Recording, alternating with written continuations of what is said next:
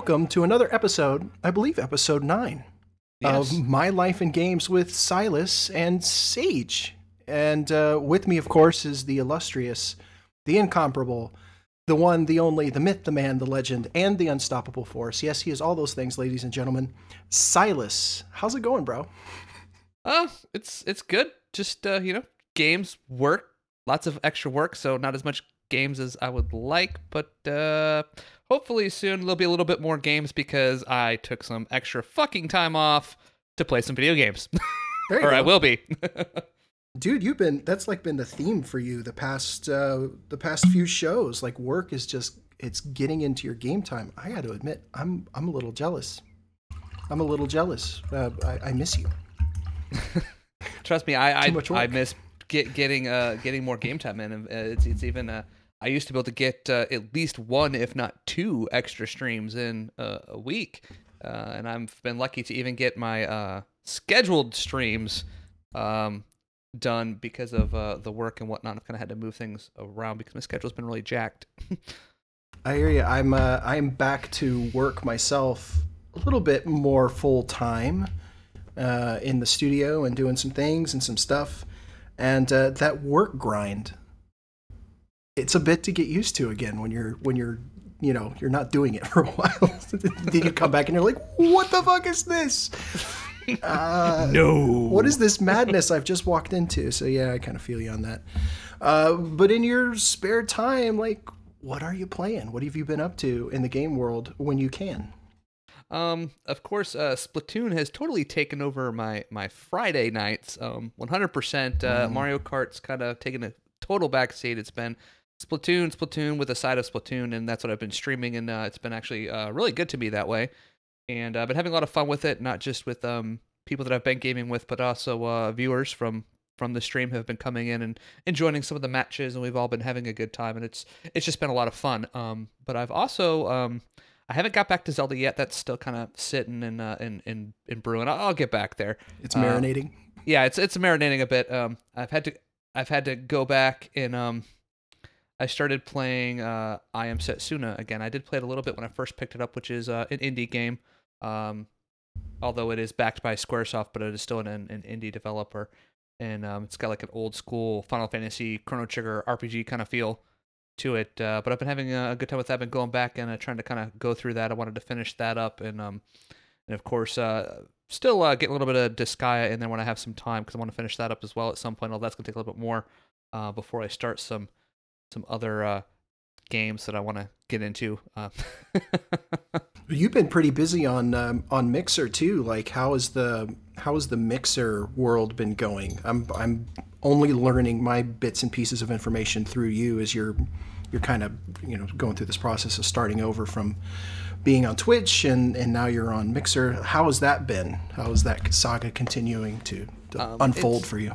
It's it's been good and like i said uh, with with the splatoon streams and stuff i've been having you know viewers come in and, and join me they've been sticking around and and i've been growing and of course if if i could stream more i would obviously grow more more quickly um but the overall goal for me isn't you know about uh you know making a bunch of money or nothing like that i just i do it for fun but i do want to do it more if i could if i wasn't working my entire fucking soul away uh almost 60 hours a week uh, so yeah, you know, um, but no, it's it's it's been good. Um, you know, some sometimes you have a stream and, and it's very quiet, and other times, you know, you you get in there and just right from the right from the get go, it's uh it's it's booming.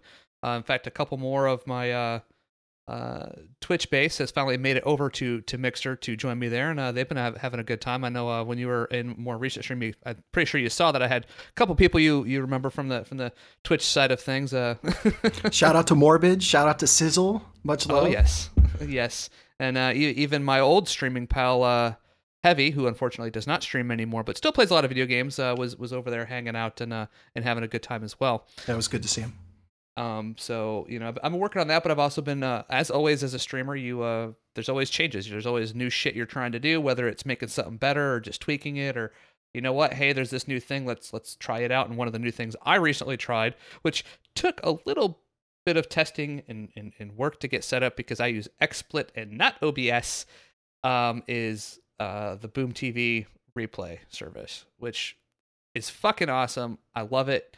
Uh, once you figure out how to get it to work and get it set up, it is it's great having it. Um, I've had some nice uh, some nice captures uh, playing Splatoon and stuff. Um, where people, you know, uh, essentially your viewers can vote type of command. You can set up how many how many votes it takes for a replay to happen and then it'll it'll capture the last 10 20 50 however long you want to fucking set it for seconds of of the stream and uh, replay it on the stream then of course it automatically uploads it to uh, to boom tv and then you have it there and you can share it uh, you know from there to facebook twitter and all of your wonderful sh- social networks and you got that link and uh, no, no, no work on your part, which is great. I mean, yeah, I know Twitch has like you can make your Twitch clips and things, but to have something where your viewers vote on the clip and then it happens and, it, and it's done and it's there and it's saved and you don't got to do shit. It's automated. There you go. Enjoy. Is it's it's it's very nice, and then you don't have to. That's less time that you know. If you feel that there was some good stuff from your streams, a lot of times your viewers are going to see it and vote on it, and then it just.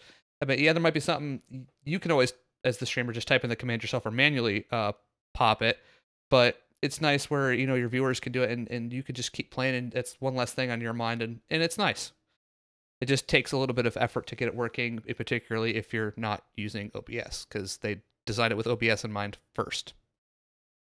So take note, streamers, if that's uh, if that's something that you would like to check out, by all means do. Reach out to Silas too. I got to see it in action, and it's actually pretty cool.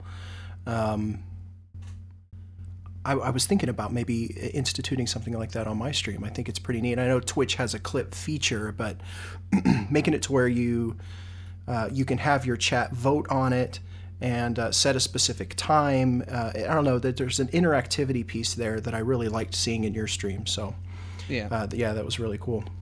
And uh, one of the other things I, I, recently finally figured out what the hell I was doing wrong and, and, and got right was the uh, one of the uh, mixer's big features that they that they push, but unfortunately I had I couldn't figure out how to get it to work right for me was was the streaming using FTL instead of the RTMP protocol, which essentially makes it so there's damn near no delay on your stream. So when the streamers plan, when they talk or whatever, they can respond to you a lot faster. Now, depending on where they're located and in, in which streaming software you're using, you might have a couple of seconds in there, but that's a lot better than what you usually get on Twitch or even, you know, other things on a, on a good day. A couple of seconds is nothing compared to the, you know, 30 plus seconds you get on most streaming services using RTMP. I, mean, I think with the best you can get an RTMP, like a, a mix, or even their RTMP is a little bit better, or even like uh, I know Twitch has a slightly lower delay setting, and I think that's still upwards of like 15 to 20 seconds delay, um, which is still better than what it used to be. But you know, over here on Mixer, you get the FTL figured out, and there's only that couple of seconds delay. You really fucking notice it. You really yeah. do. And and part of the reason I wanted to get that working was because of other streamers I've watched on um on Mixer that use it consistently. Um, well, in fact, one of my favorite streamers on Mixer, she uses it all the time, and that was part of what I was like, I got to figure out how to, what the hell am I doing wrong? And I finally figured out what I was doing wrong, and afterward, I felt really, really stupid because if I would have actually comprehended better what I was reading on how FTL works, it would have made much sense what I needed to do. but you know, sometimes even even the smartest people have these you know things in their head. It just doesn't comprehend correctly, and and and, and you got to sit there and fiddle around with it and the um, story um, of life. yeah, stream life. Stream um, life. But I got it working, and so the last two streams I've used it. The the stream before last was actually the the first one where I had used it, and that was kind of like a test once I knew that I had it working correctly. And then my last stream was, um, you know, a pretty a pretty good one, and there was there was a lot of support, and a lot of people seem to have like the uh, minimal delay, especially with the interactive buttons and things. So that helps with the the interactivity part when there's not so much delay, and someone can hit that button and see it happen right away instead of there being a delay. And then of course they see uh, the streamer's reaction, in this case mine, to you know said interactive button and everything. It just makes everything come together so much better. Um, so yeah, there's just been a lot of work going into it, even though I'm making zero dollars and zero cents. I don't really give a rat's ass. Um, my only real complaint is the fact that I haven't had more time to do other work on other things that I have. I have these ideas, but just not enough time in my daily life to implement some of the things that that I want to do to make my stream even, in my opinion, even better. Well, the stream has been coming along great. So um, I, every time I, I come in to see it, there's something a little bit different. And something has changed, and something looks a little bit better, or something's a little smoother, or something's a little faster. Um, so it's it's been coming along, and I I really enjoy keeping track of what you're doing with Mixer because mixer's really cool. It's got uh, it's got a lot of things in it that that Twitch does not have, and um, and I I stream solely to Twitch myself, and I'm a little envious of some of the things that um, that Mixer is doing, and I, I hope that Twitch takes note. Um, and and constant or implement some of those changes as well. So, uh, but that's really cool, you know. And I, I've I kind of feel I kind of feel you on the on the work piece myself, being back to work a little bit more full time now. Uh, I haven't had as much time as I'd like to to game, uh, to try new things. It's been kind of a hectic uh, month, right? Yeah, yeah. It's kind of been a, a hectic month. Thirty days. It's it's it's it's crazy what you have to what you have to trudge through to get some stuff done and uh, i find myself making changes to the streams as much as possible but uh, my main game right now is still the division i had a i had a great day today i got a host from the division game um, with a, a, little over 1200 uh, viewers after state of the game now I'm, I'm sure some of that is auto host as well the way twitch does um, viewers now is a little weird but um, uh, a good friend of mine, uh, somebody I've, I've, been spending a lot more time with uh, lately, Rempency, or Remy. Uh, he plays a lot of Diablo 3, so I've, I've actually downloaded Diablo 3 and I'm going to check that out a little bit um, to supplement some of my division time. Um, and as uh, as usual, I'm still playing Elder Scrolls Online. I, I plan on implementing that more regularly into my streams, but um, uh, but it, it has been busy. And uh, such is the streamer life. You never stop working on your stream and what you're doing, and uh, and how it's implemented and how it looks to uh, to to the viewer. Um, there's it, stream life is just it keeps moving, right? Like you can yeah. never catch up, and I feel like I'm constantly behind. I hate that feeling. Yeah, well, you want to talk about constantly behind? You know, uh, uh Elgato and their in their products. Um, you know, a lot of people have uh, the Stream Deck. If you've heard of that, that's a little slightly hefty piece of kit, but uh, unfortunately, yeah, there was a workaround to make it work with with XSplit, but it's a real pain in the ass. Um, but it was you know designed, of course, again with OBS first. Well, if, uh, I believe it was earlier today, or was it yesterday? I saw the, yesterday. Yesterday. Yes. Yeah, there is now official XSplit support for this, so I'm sure their sales numbers are probably going to go up more because now people that have been waiting for that official implementation into their favorite streaming software uh, for that piece of hardware to work and for the cost of it, it better damn well work and work nice. Which I actually have heard. I have heard very good things. It's not necessarily a necessary piece of equipment, but when you're a streamer and as you grow, you want to, again, as I was talking earlier with like Boom, things that can help kind of automate repetitive tasks or, or help make your interactivity that much better and and that way you know you can focus more on what you're doing and, and, and entertaining because of course that's why you're there. You're fucking streaming. You're not just there to be silent. And nothing. Uh, if you want to do that you know someone could just play the game themselves. They're there because they're there for you and doing stuff and you want to interact with your viewers. So anything that helps make that better is a good thing. And of course you know them uh, adding that support for xsplit which is a very popular software although a lot of people do use obs just because obs is free and I'm not knocking OBS in any way. I used to use it at one point in time and it worked very well. In fact, I actually still have a current version of OBS just in case for some reason. Because you never for, know. You never know. Shit happens with software. So it's always good to have a backup piece of software. If if, if all of a sudden for some reason uh, an update pushes and for some reason it has some weird virus or just some nasty shit that doesn't agree with Windows 10, which happens to me regularly, I can just use something else and I'm not spending a, a lot of time and I can I can still do what I need to do. Those forced um, updates. yes. Yeah. So, and and if you're if you're listening to this right now, and uh, this is something that we talk about on a regular basis, Silas. So we we kind of go through a little bit of streamer news, and uh, it seems to be kind of a regular segment. So if there's anything in particular that you would like um, uh, to ask, I, I totally recommend that you reach out to us at silasandsage at gmail.com. I think it'd be really cool to get some uh, some emails, get some letters uh, that we can yeah. talk about from some of our viewers. Or even really uh, cool. just hit us up on up on Twitter. Yeah, hit us up on Twitter at Silas and Sage as well. Uh, quick, uh, quick plug. Sorry, it's going to happen. Uh, but this conversation kind of g- goes right into the next thing that we're going to talk about, which is a, a little around YouTube and uh, the continued the saga continues. Um, the continued disappointment. disappointment, I guess. I, I can see some things uh, from their standpoint. I can see it from the, the content creator standpoint. Um, it changes that stifle content creators' ad earnings. Um, so, and I'm seeing personally, just in the division community, more people moving away from streaming live on YouTube for for games, uh, whether that be the division or you know any other game.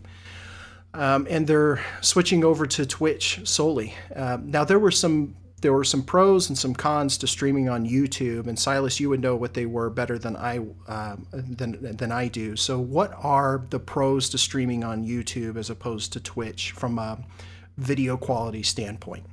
Um, well, a couple of basic things um, with with YouTube is the fact that you can, if you have the internet bandwidth, you have more bandwidth you can push to YouTube. You either um because like Twitch, you, you cap at like I think thirty five hundred or something uh for partners, and like twenty five hundred for non partners, some shit like that.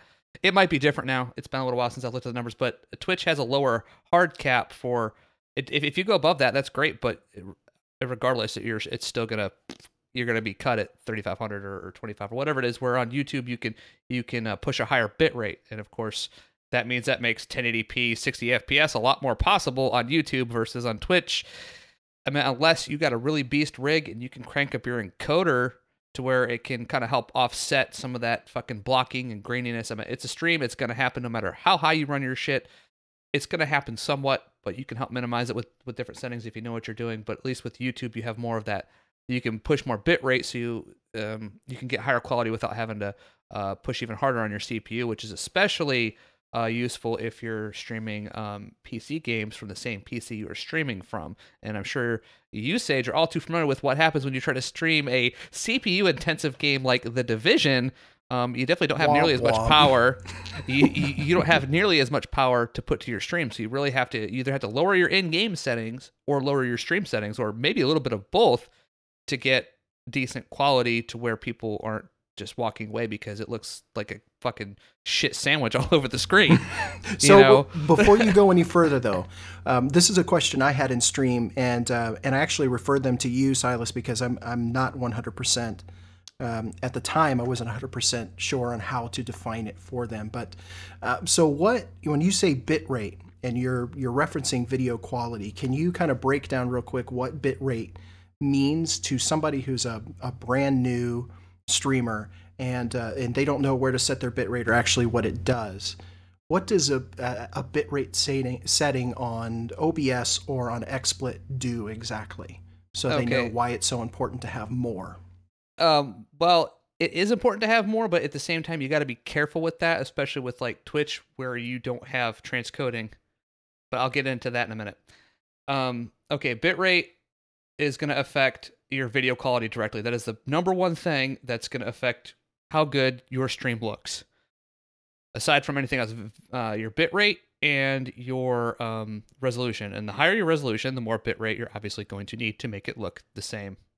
Uh, so if you're streaming at a lower resolution, you can get away with using less bit rate and it'll still look just as clean without blocking as much or whatever. The same as initial quality that way. Uh, of course, resolution, things look more crisper and, and stuff like that, but your bit rate, you need more of it to keep up. So, uh, same thing is if like you're trying to stream 60 FPS, you need more bit rate. Not necessarily double 30, like a lot of people believe, but you can't get, a, you still need more uh, in order to keep it looking good. Otherwise, it's going to turn into a blocky, needless mess.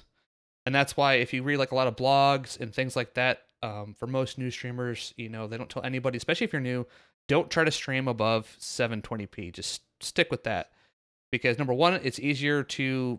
It doesn't take as much bit rate as 1080p, and uh, also try to keep your stuff at 30 FPS when starting because you really don't need 60 unless you're playing stuff that is actually 60 plus FPS. So, do you need 60 on a console typically? Uh, for most consoles, no. If you have a uh, PlayStation 4 Pro, um, you can, but you also got to know which games are 60 if if if, if you know you know a lot of games don't run at 60 uh you know uh, a lot of them are still running and especially like the the earlier ps4 games are still running at 30 uh, although there was that update i think that let it do a boost mode so sometimes it will upclock it but uh even then um you know you got to kind of know um, a lot of the newer streaming software will tell you what your incoming fps is off of your source Um, so as long as like I know an XSplit for me, I have it up all the time so I can see what the incoming FPS is off of whatever I'm capturing. So if I know that I'm getting 60, then okay, I'm know if I want to try to push 60 on stream, I can, but I don't always do that. I was for a while, but again, have to play with different things and and what I'm doing. Uh, but stick with 30. 30 is perfectly fine. 720 is a perfectly good quality um, resolution, and it's pretty standard anymore. Uh, hell, and if in uh, the other thing with bitrate too is you also got to look at how much upload speed you have. You always want to have, and the, the rule I follow is you need to have double the upload speed of whatever your bitrate is. And the reason for that is because with your bitrate, you might set your target at say, let's just say 2000. So 2 megs, right? Roughly. All right, so you're doing 720p. You got you're setting your, your thing at uh, at two meg, and actually you can get away with 720p at like 1500, just depending on your encoder settings, whatever.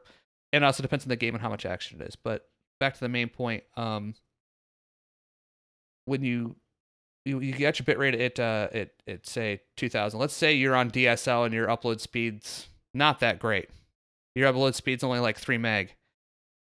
You're gonna be pushing the limit, even though you're you set your you set your target at two meg, and you're and according to your speed tier for your internet, it, it maybe maybe you're on crappy DSL. And a lot of people have worse than crappy DSL. They have super shitty DSL. so I know people who can't even stream because of of stuff like this. So, um, or not stream well anyway.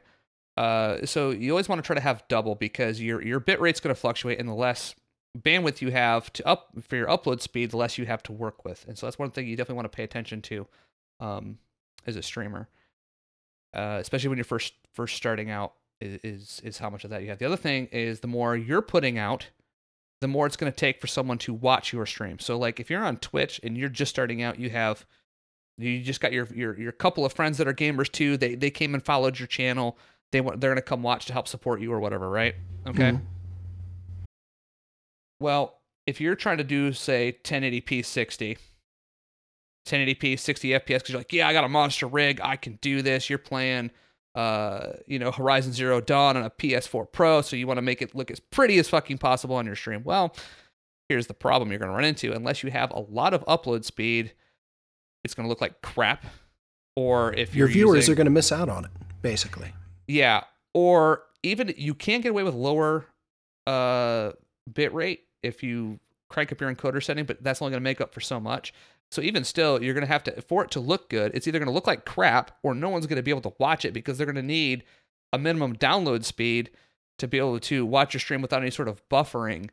And and if there's a lot of buffering, then they're not going to watch and they're going to go away. So you, you don't want to start off, you know. Now partner streamers can can just crank it up and do whatever the fuck they want because Twitch, you know, you get the transcoding. So if someone can't watch it in 1080p, if they're if they're uh, and just you know, to clarify real quick that partner is not affiliate.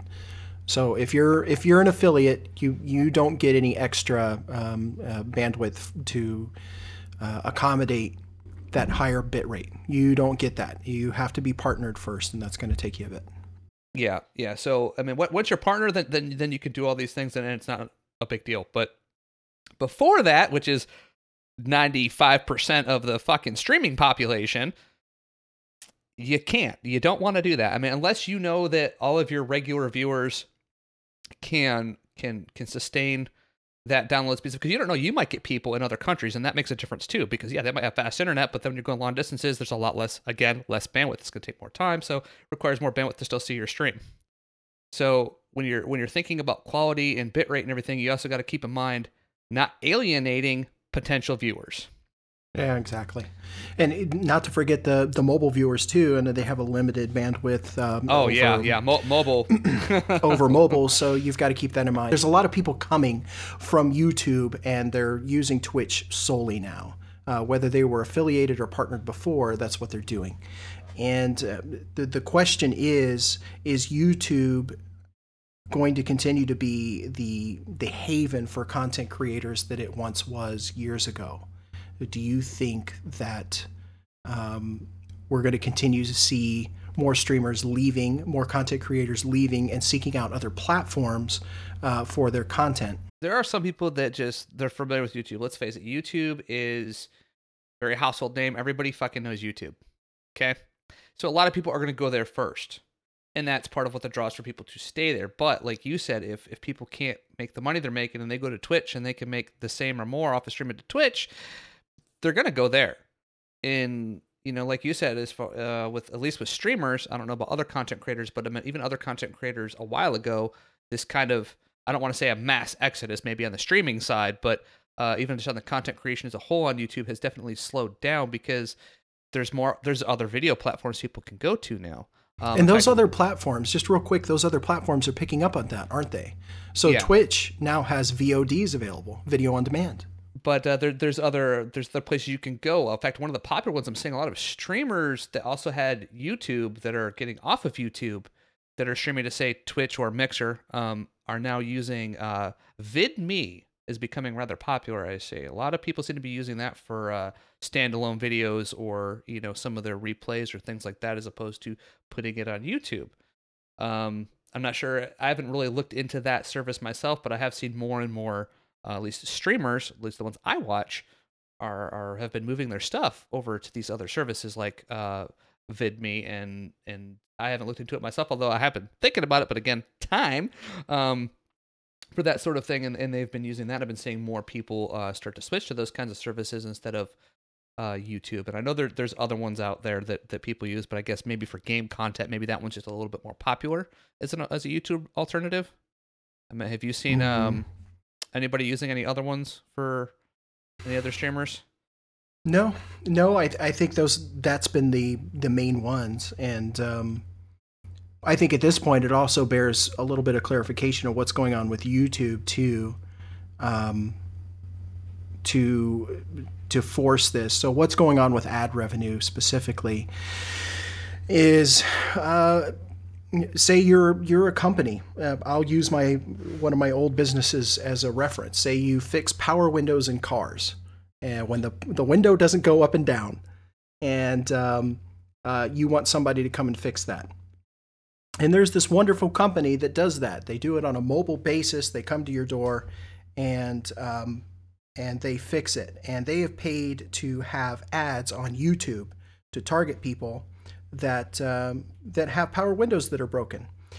Well, let's say that uh, the ad shows for this power window repair company on a, a YouTube channel that is expressing views about uh, world events that are really tricky right now, and we could name a bunch of them, but I don't want to do that on this show. But let's no. just say very controversial subject matter, and you're a business that has that uh, that your ad showing on this content creator's uh, content that is very controversial, and it doesn't reflect with your brand. It's not something that you want um, to be associated with that is exactly what's going on with YouTube. And a lot of people, a lot of uh, companies that have ads with YouTube have dropped them completely. Yeah, they, yeah, they pulled out.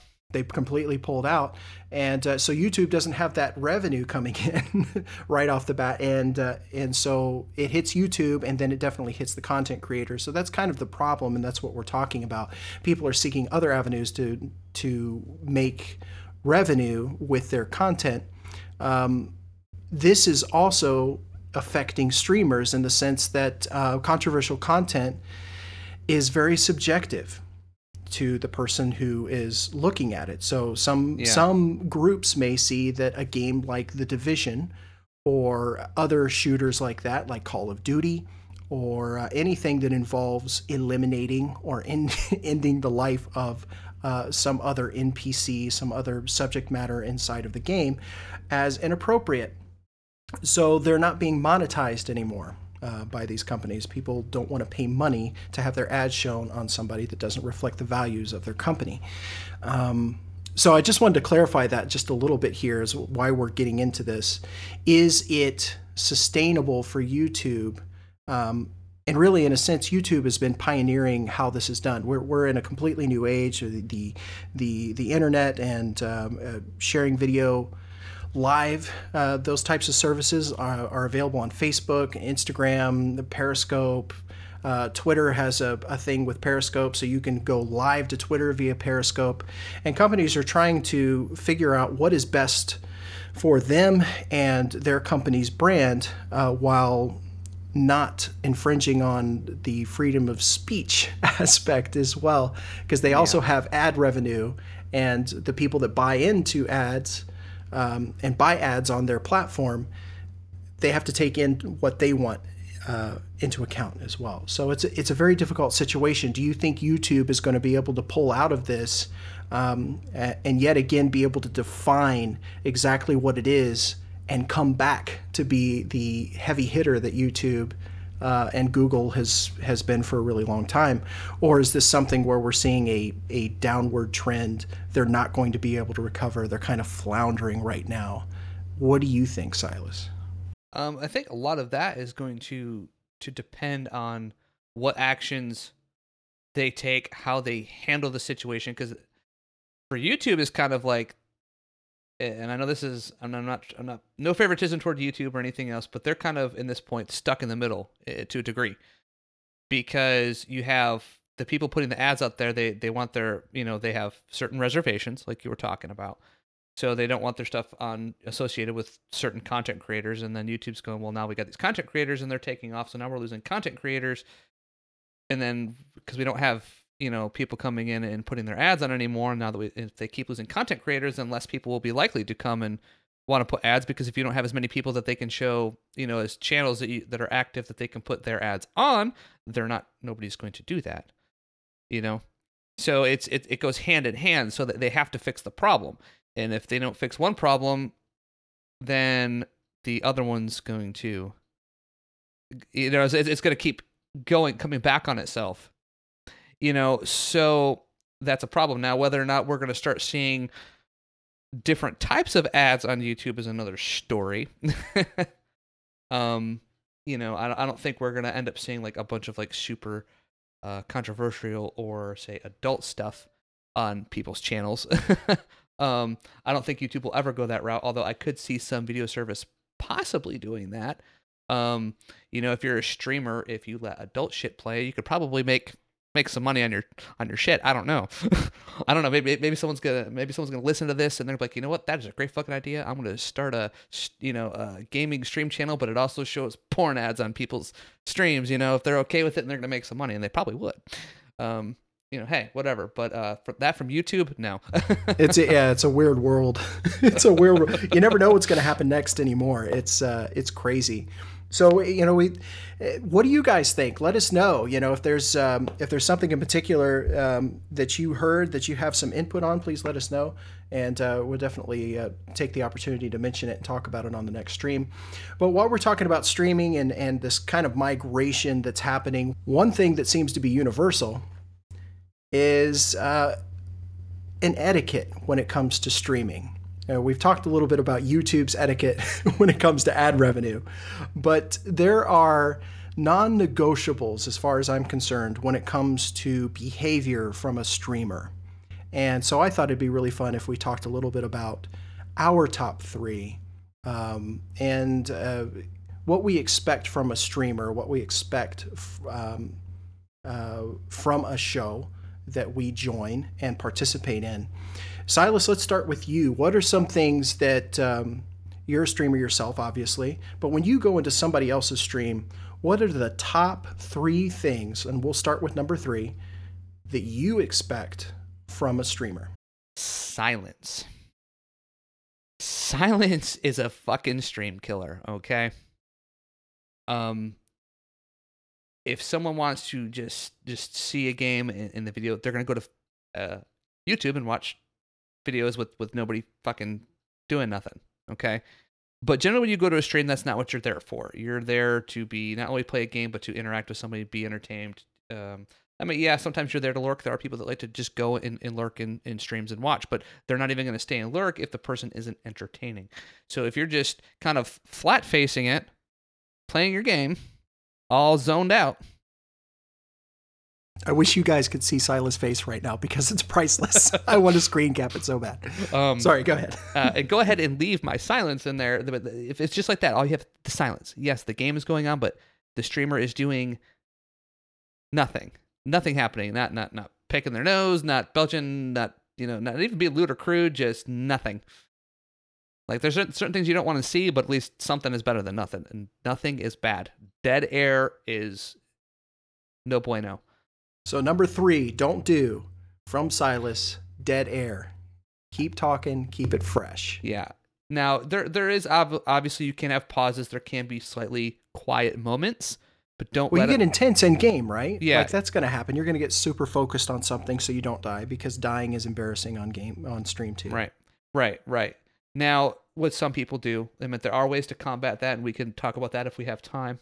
Um, but one of the other things is, um, okay, now I'm a streamer that I have my my shit is is adult. I have an adult flag on it.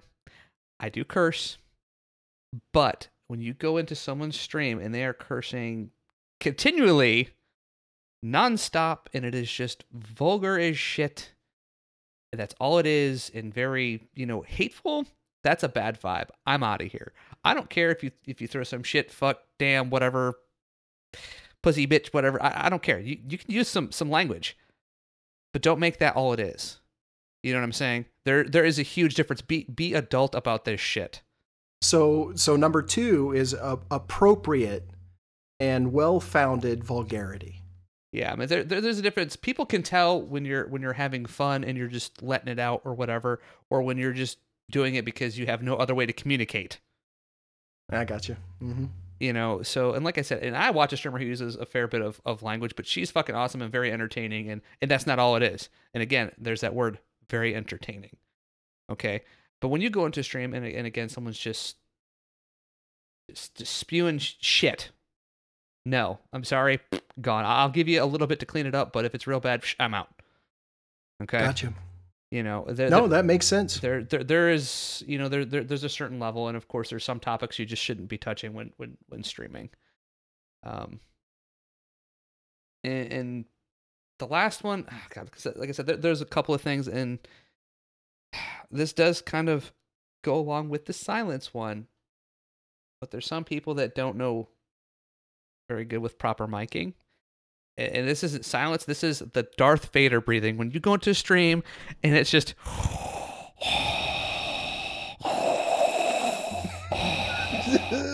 okay, dude, back the mic away, do something, do what you got to do. Yes, some people breathe heavy, some people have sinus issues. I have bad sinus issues, so unfortunately, I mouth breathe more than I would like.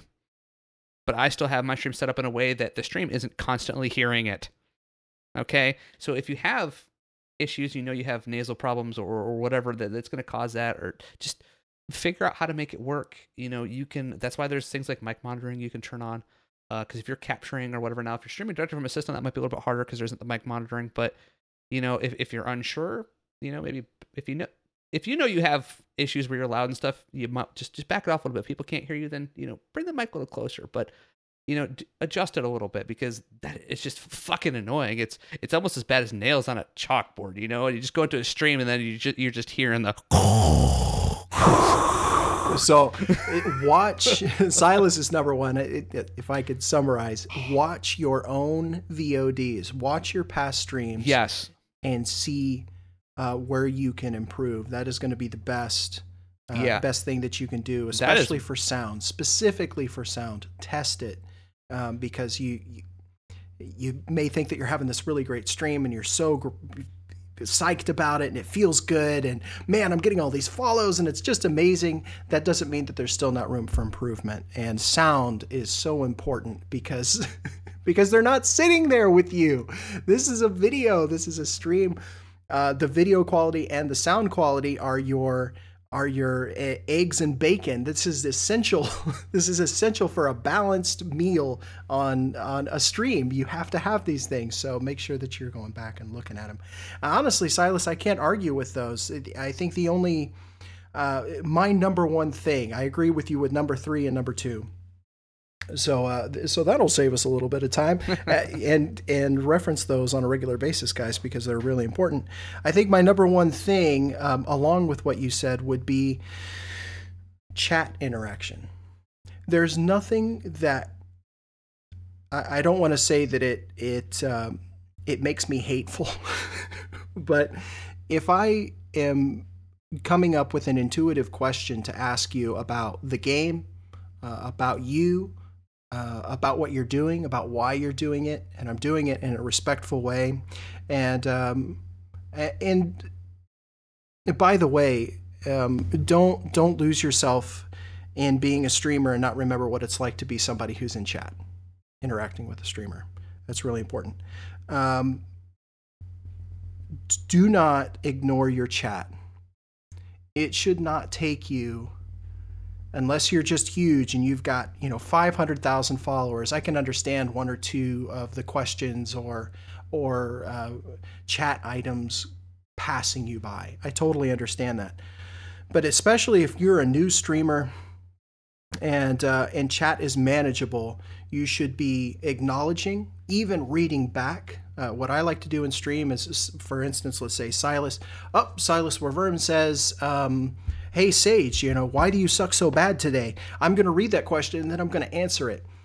If you're a streamer and you're not at least acknowledging what is going on in chat and you ignore me for 10 or 15 minutes or never answer what i'm saying um, you've lost me and i leave. Um, because i'm it, whether a streamer wants to admit it or not, um, it is 100% true that the people that are in chat are just as much a part of a sh- uh, of the show. They are a necessary part of the show. They make the show. They help make the show. They're not all of it, but they are just as important as the streamer in the sense of creating conversation and creating dialogue and this interactivity uh, because it's all about. Uh, if you're a streamer, you want to get those subs, you want to get those follows, you want to build this base. And if you're ignoring that base in chat, you're never going to grow. Yeah, um, I fully 100% agree with you with that one. Like I said, there was a number of things I was thinking of, and to try to put them in, in a list, a little difficult because, like I said, there, there, there's definitely a few things. Um, and like you said, though, interacting with the chat is also very important because, uh, referencing my point of the silence, if you interact with your chat, that helps a lot, especially like where Sage was referencing reading what people are saying, which honestly, I, I do that a lot too. I might not necessarily read the whole thing, but I'll read it real quick and then, you know, answer the person or, or whatever. Sometimes I, I read, sometimes a, a couple things will come up at the same time and I'll read the newest one and then I'll go back and read the other people and then get back to them and be like, okay, well, you know, whatever. However, Either way, you got to do it. Just yeah, do it. Though. Just acknowledge, acknowledge your viewers. That's, that's a big thing. Now, don't and, and this is I gotta take take a second to uh, put this one the right way. USA, USA. Um, now, if you're using a bot that, let's say you're watching your your stream chat from from from a bot, maybe you're running uh your own bot, maybe you're using Phantom Bot or um or uh AnkhBot or one of those you know self-hosted bots. Nightbot. Uh, and you can see when people come in and when they leave, even though and, and, and it comes up before Twitch does, right? A lot of times when you, when you when you use the bot, or at least when I, my experience has been that way, and you can see people come in, and sometimes the people they come in and they don't say anything right away. There is something that you don't want to do. Don't necessarily call them out instantaneously. And this is something that I actually had to correct myself a couple times because you, especially when you're first starting, because you, you want to acknowledge whoever's coming. You're excited, you know, this person's coming in, they're gonna come watch sometimes that makes people go away if you just call them out right away because uh, like i talked about before some people just like to lurk and watch a stream. They don't necessarily chat a lot until they get more comfortable or maybe they're just not super talkative. I have times where i go into streams i'll i'll be super talkative when i first get there and then i'll lurk for an hour and a half. Or sometimes you know there's already a good conversation going on so i won't say anything right away and you don't necessarily want to be called out instantaneously. I mean if you're a regular that's one thing if you're a regular to the channel but when someone's new to your channel that can kind of scare them away. So if you are going to call them out, wait a few minutes. Or what I've tried to get into the habit of doing is instead of calling out a specific person's name, if I see that there's been a couple people and they've been lurking for several minutes, instead of calling them out individually, I'll just be like, hey, you know, if you're just joining the stream and then, you know, pick a topic, talk, recap what's recently happened on stream or, or something you got going on or, or, or whatever it is. But don't necessarily, don't just point fingers at the new people and put a big red fucking sign on them you know? And you can find a lot of ways to make that work and that that is a great point you know I, I, on stream i kind of like to say um, depending on the situation i'll say uh, hey chat what's going on? How y'all doing? Yep, how's yep. your day been? Thanks for joining i really appreciate you. You know you address everybody as chat and and that's a great way to to to get an in or uh, like you said recap what you're doing. I'm just working on you know i'll talk some division talk. I'm working on some hvts right now. I'm doing a high critical i'm testing out this new build. I'm doing x y and z. Um, do you guys have any specific builds that you like to run for this content? So there's definitely ways that you can do it. And you'll find a style that works best for you but don't uh, don't be afraid to either make mistakes or have big successes doing that. Um, if you just ignore them and you're so stiff on screen that you're ignoring chat, you're in trouble. And that's going to hold you back from being a, a, a, a, streamer or the streamer that you see yourself to be, um, you know, a year down the road. Yeah, pretty much, pretty much. if there's any questions or or uh, comments about what we've been talking about, please reach out. Uh, but now we're going to talk some retro shit retro stuff. there's so so many good retro things that are happening right now. I know we were just talking about some stuff. So, what is on your perspective right now for retro games? Oh, there, there's a couple of things. Uh, one of which is something that uh, hopefully maybe down the road you and I can uh, work something out to get this done. And, and I've just been having the, this itch for PSO. Okay, fucking Phantasy Star Online, the probably one of the biggest uh, online crack addictive games I played on a fucking console, uh, and of course, uh, eventually PC. Uh, before that, it was like Never Rest and stuff like that. But for console uh, online gaming, that was like my real first, you know, online console, you know, action adventure game, and probably probably one of the first ones like that uh, for its time. And, and, it just it stuck with me, and it was a lot of fun. And that game was very addictive. Granted, it was repetitive, but very addictive. And um, and of course, I had a lot of add-ons and other things came out afterward, but uh, I th- really thought about diving back into that just because it was for what it was. Yes, it was a little bit more simplistic than a lot of shit we have now, but it worked. You wanted to play it, you wanted to go kick stuff's ass, you got more powerful, and rinse and repeat, and life's good. Okay, video games, people, come on. It was a great game. Um, a lot of fun and and whatnot, uh, but also uh, part of what sparked um, part of my my retro thoughts recently is I was watching again uh, one of my favorite streamers, uh, probably my favorite streamer on Mixer right now, uh, Ika Bakaku. She's fucking awesome. She was streaming. Uh, That's a badass name. That makes me want to watch right now. uh, Ika Bakaku. Yeah. Right? She, she's yeah, okay. she's pretty cool. She does a lot of RPGs and stuff. Um, she also does development and other things. But anyway, big shout out. Um, she was she recently got a, a PSP again, and, and, she's on Mixer. Real quick, I'm sorry. She's yeah, on Mixer. On right? Mixer. Okay. And um, you know, she was streaming uh, some uh, PSP, and she had the PSP's remake of a PS1 game, um, Star Ocean Two. They remade Star it. Ocean. Oh, I haven't heard that in forever. Yes, yes, and it. And when I saw her playing that, and I was watching, you know, she's streaming this whole game, like, oh my god, I missed. There's, and I just started remembering like all the shit I missed, and I had back in the day, I had a PSP. I had a number of games, but some I didn't get to play, and you know, things happen. I don't have one now, but I'm like, damn, you know, I want to go back and play some of the shit, whether I've played it before or I didn't get a chance to play that version. I'm like, I want to play this stuff, and it would be fun to stream it. Like, it just it fired me up watching her play it, and I, and I was, you know, of course the chat, the whole, all the chat was talking to her about it, but a couple of us were previous, you know, Star Ocean fans, so, so we were all kind of going back and forth and getting into it uh, on her stream, talking about some of the differences between that version of the game and, of course, the original uh, PlayStation One version of the game and stuff like that. Uh, but other way, still, you know, some retro shit. So I've decided in in my own way that I'm going to get a PSP and probably stream some myself because of her and watching her stream. yeah, it, it made me want to want to play some of these games again, whether or not I originally played them initially or whether um, I never got a chance to. Uh, and again, referencing PSO, there was a couple of Phantasy Star games on the PSP that were a lot of good fun. So and I, and I want to play those and and I just thinking, I'm like, man, you know, I could you can pick up a PSP pretty cheap these days. You can get an eBay. You know, the games are, you know, unless it's like a really super rare one, you can get it pretty cheap. You don't got to spend a lot of money. And there we go, extra games. So yeah, I'm kind of hyped to be playing some some some retro shit. yeah, that's going to be a lot of fun. I'm looking forward to those streams as well, and and the potential Phantasy Star Online. That was, uh, if you've been following the show, how often do we talk about Phantasy Star Online? I would say it's every episode or pretty close. It's it's somewhere referenced. Pretty close.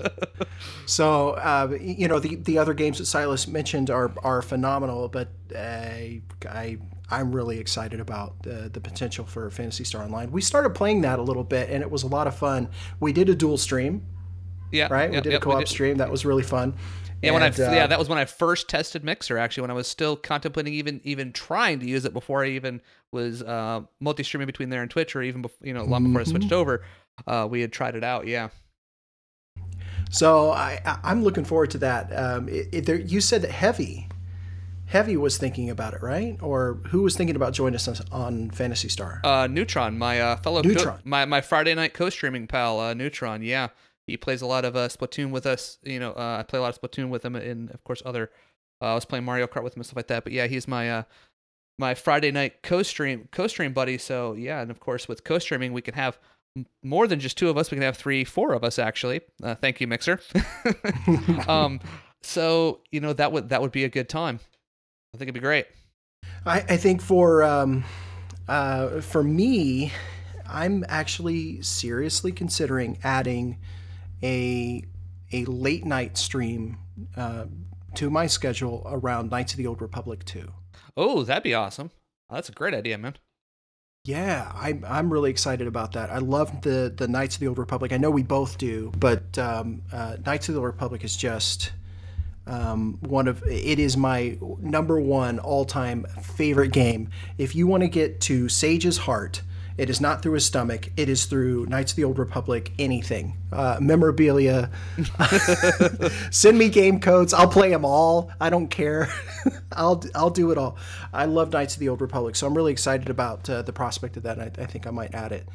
Um, but there were a couple of other of uh, I'm going to say retro, but this game is still happening right now, and it still has a great uh, player base and new content coming to it, which is Star Wars: The Old Republic. I actually included that as part of uh, one of my streams, either earlier this week or late last week, and um, so I, I love me some Star Wars: The Old Republic. It's again, it's not exactly retro, but it's been out for what five years now, four years, Uh, it's five years, six years, Yeah, yeah. It's it's been a little while. like a long time. So, but uh, Phantasy Star Online is by far and away, man. I'm really looking forward to that. That's Yeah. going to be a great stream. That's going to be a lot of fun. Oh yeah. So the last thing that we were going to talk about today was um, something that's been brought up quite a bit in the division community lately with uh, some further implementation around microtransactions. Oh. And uh, Silas, Silas and I had a we had a conversation about this Yeah. uh, on an episode, episode four. Yeah, I I'm think not so. sure. Yeah, it's it's been a little bit, but we talked about this before. Microtransactions, and I and I feel like we need to kind of break down microtransactions and what they mean for us individually. Silas, if you don't mind, I'll go first. Go for it. Okay, cool. So here's where I am okay with microtransactions in any game, aspects of the game that are not pay to win. Pay to win to me, um, as somebody who was I was born in the '80s, and I'm considered a millennial, but I don't re I don't I, I don't at all relate to millennials. you're on the edge of the millennial. I'm just bef- I'm just before it. Thank you. You're like at the very beginning of it, so I still think you can exclude yourself from that dipshittery. No, I, I don't I don't feel like I'm part of the millennial, although I, I, I can see where it is in the generation just after me, but I don't consider Yeah. myself a millennial. Uh, but microtransactions, I'm okay with it as long as it's not pay to win. My first um, experience with microtransactions came from mobile gaming. And um, now I won't say that this is the first transaction, but I will say that paying money to have a reduction of cooldown time on certain abilities or construction of buildings, that is defined to me as a microtransaction subcategory pay to win. Because that's what it is. You're you are paying your money to reduce the amount of time it takes to do X, Y, or Z inside of the game that directly affects um, your success in the game. I'm not for that. However, if you are using microtransactions to purchase vanity items, I'm okay with that. A- And this has sparked a, a big controversy inside of the division community because microtransactions have been a part of the division community since, uh, I don't know, it's been months now. And uh, you've been able to buy vanity items. But more recently, they have implemented the, the ability to purchase RNG caches Ah, May RNG be with you. Give us your money. Give us your money. R, uh, RNG caches for vanity items. That's where it stops for vanity items. Now, before I go too far, um, and I, Silas is raring to go. I can see it on his face. but before we go too far, I want to clarify that A, this is not a new thing. B, World of Warcraft, uh, Star Wars The Old Republic, uh, Halo 5, and just about any other game that you can imagine that has implemented these types of things around vanity items has a very particular trait to it. If you get a duplicate of said item from your RNG cache, it gives you the credits or the currency that you would purchase with real money um, in place of the item that you already have, thus making it possible to get another cache and continue to grind out for these RNG items. As somebody who's been playing The Division recently with the latest 1.7 update, what that means is the further along that you get in accumulating these vanity items, the higher your chance that you're going to have a duplicate, which means the more of these particular credits that you're going to get in place of those duplicates, which means you're getting more caches to get the thing that you want.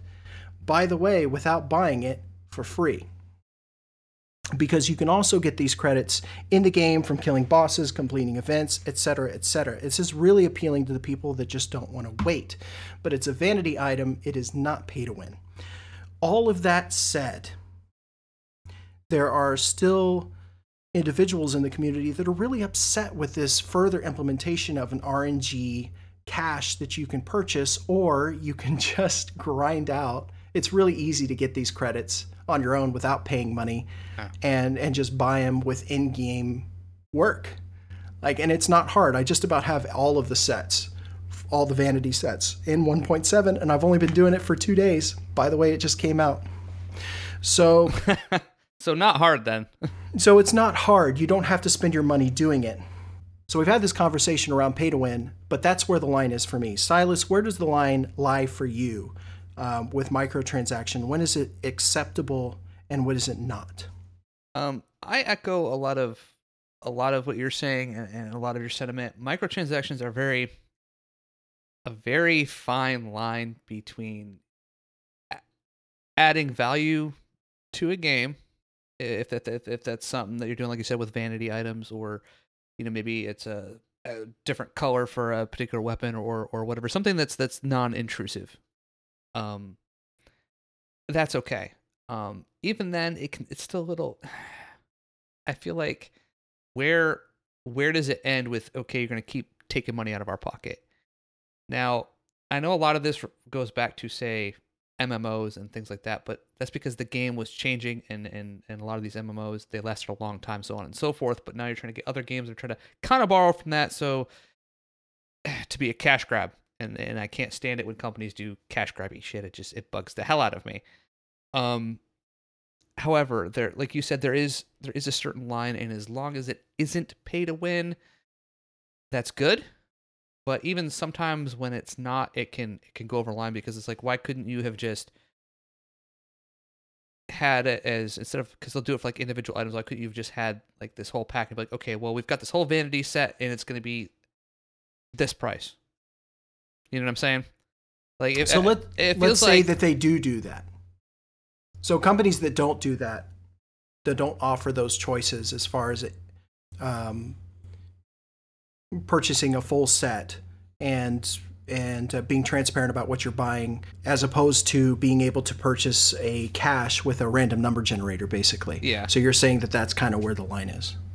To Transparency yeah yeah just being be upfront and indirect about it is is my thing um i guess it just it feels like they're trying to just nickel and dime you for everything and it's like okay well we know people will get pissed if we do pay to win so let's take some vanity stuff but still make it you know what i'm saying? For the for the taking advantage of the lazy individual which you know is is gonna happen i get it and like you're saying though if people would just take the time in game you can get the shit on your own there's been times when I've been lazy. Oh yeah, I, but I, have been there. we've been there, and we've we've used microtransactions. Like it happens. It, it's something that you do. But I can't. I can't. Um, I can't say that it was particularly laziness as much as it was I work for my money. Yeah. It's a it's a game that I enjoy and I want this particular item or right. I want this particular cache that has a chance to give me several items that I like, up to let's say up to 3. And if you play Elder Scrolls, it's 3 or 4 items that you have the potential of getting um, as opposed to just the one.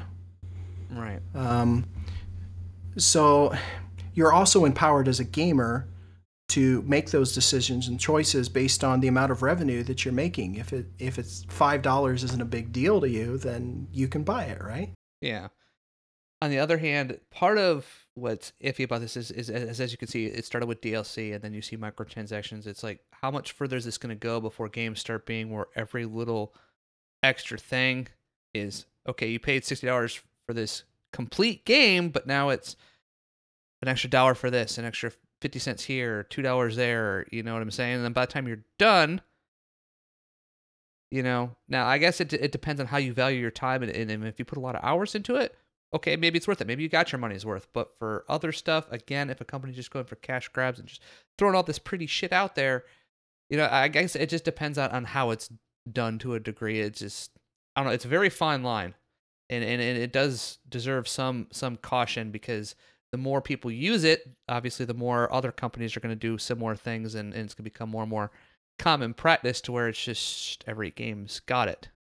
I totally agree with that. There is a very fine line. I heard, I heard another um, perspective on that from uh, somebody in the community, uh, Tinks, and she had mentioned that. Uh, uh, the price of games hasn't really changed over the past, uh, you know, 20, 25 years. I remember playing the Sega Master System. Uh, shout out to all the Sega Master System lovers out there. Uh, that was my first console was a Sega Master System. By the way, picking out that game as a young man, there were choices across the board ranging from $49.99 and this is you know 1990ish games ranging from 49.99 to 79 and even 89.99 for a Sega Master System game. And that was typical. Now we have games, unless you're getting a deluxe version or the ultimate edition of a game, the base price is $59.99. It hasn't really gone up. So, what you're paying for, the inflation piece of it, what you're paying for for extra DLC, if you want it, you have the choice if you want more of this game and you really enjoy it, you can purchase X, Y, or Z.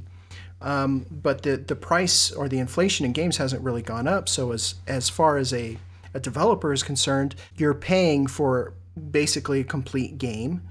Um, maybe it's not as much as a Sega Master System way back in the day, the eighty dollars you spend on a cartridge to play I don't know, Rastan or Cloud Master. but I guarantee you that there's a way more content in a game today for $59.99 than there was for Sega Master System at $79.99. I do not fully agree with that because some games you can go through the whole thing in under fucking eight hours, and this is a pretty common practice. And some of them old school games took a long fucking time. So genre is is important in this as well. Yes, yes. You, you talk RPGs and shit. The old school RPGs will outclass the new ones for content in, in a lot of ways. Uh, unfortunately, now it takes a lot more to to render and you know pretty visuals and things. Now, if you're talking Elders, if you're talking you know uh, Skyrim and shit like that, no, you get your money there with games that are long as hell like that. If that's your go-to, you definitely get your your money's worth on shit like that. Which I'm actually surprised games like that aren't a little bit more because there is a lot of value for your money, especially when it releases and it's not glitchy as all fuck. But I was just gonna say, you know, but there, there's other games that are that are much shorter. Um, and speaking of, of game length and, and value for price, um, and I'm going to reference indie a little bit because this is kind of a topic I've also seen on Twitter recently. There is some shitty indie stuff out there. I'm not going to even, uh, you know, get into that. But there is a lot of good indie games out there. There's some real solid shit. And some of the indie developers, in, in some cases, probably don't charge enough for what their game provides versus say like a AAA title that doesn't have a whole lot to it and is bug ridden. So it's like what constitutes the proper price in in and everything when it comes to all this with their with uh, uh games content and whatnot. So it sounds like to me where we can meet in the middle is the line is dictated by the developer and their intent, and intention yeah. is eh, you know, nine tenths of the law. so, so there you go. If if your if your intent is to provide a superior product, and I think your your player base is going to recognize that, and they're going to oh, yeah. pay the extra money for a good product. But if you're using it, and developers, listen to this part because it's really important. If you are using DLC as a crutch to providing real, sustainable game content, you are already failing. Uh, and that's the line. That's uh, I think that's where all gamers can kind of meet in the middle. It is not an excuse for providing us with an incomplete game, especially if that game just doesn't work. If you have to stop playing that game because there's heavy glitches that are just game ending, they are game breaking. Mass Effect. Um, and I, I immediately think of Mass Effect Four not to come not to continue shitting on that game but um, what the fuck? I had you know silas had to stop playing it. I stopped playing it. And i'm honestly after the first impressions like i love the mass effect series. Yeah one through three as were somebody awesome. who's yeah as somebody who's gone through the mass effect series this year for the first time for the very first time um, and then going to get mass effect 4 i was i was really sad by by the issues that were Plaguing included it. in a game that I paid for sixty dollars. So uh, I think that's where the line is. You know, don't don't try and fool us. Um, we're gamers. We know. Um, we we know what's a good deal. We know what's not. We know it should be included. We know what's not. And um, you know, we really we really rely on you to provide us with a, a product that's entertaining but also sustainable. And uh, when I'm in a game, I'm in it for a really long time. You and I, Silas, we played Phantasy Star Online forever. Oh yeah, God, yeah. we played that game forever. Yeah, we played and, other um, we played other games, but then we would go back to Phantasy Star at least one to two days a week. Yeah, in between our other games. exactly. games. Exactly. So if you want to create that kind of uh, create that kind of sustainable player base, then you you definitely need to stay on top of the content that you're providing and and be sure that what you're releasing is balanced. Uh, I know that's a lot uh, easier said than done, but uh, that's kind of what it is. Yeah, yeah. At, least uh, have the effort. And a lot of times, you know, we as gamers, we're we're gonna see when it, when a company doesn't put that much effort into it in or you know tries to do some sort of cash grabby type of deal uh, whether it's uh, banking on your your a series previous hype to kind of not do as much with with the the next one in, in, the series or or whatever the case may be. Maybe you're just trying to shove a bunch of DLC because you fucked it up really bad. So you're like, well, we're gonna charge for this, and you know we'll have some patches in there, whatever. Don't do that shit. Just be 100% in what you do. Yeah, sometimes games have bugs. We understand. But when it's just terrible, we ask questions, lots of questions, and we're not happy. We'd like to thank everyone who took the time to listen to our podcast. If you'd like to know more, you can follow us on Twitter at Silas and Sage. You can also take a moment and come join us in our live streams. Sage is located on Twitch at OrangeErosH, and Silas is on Mixer at Silas underscore Liver. For more podcast episodes, you can download them on iTunes, Google Play, and of course our home on Podbean. This has been My Life in Games with Silas and Sage, and we will see you in two weeks.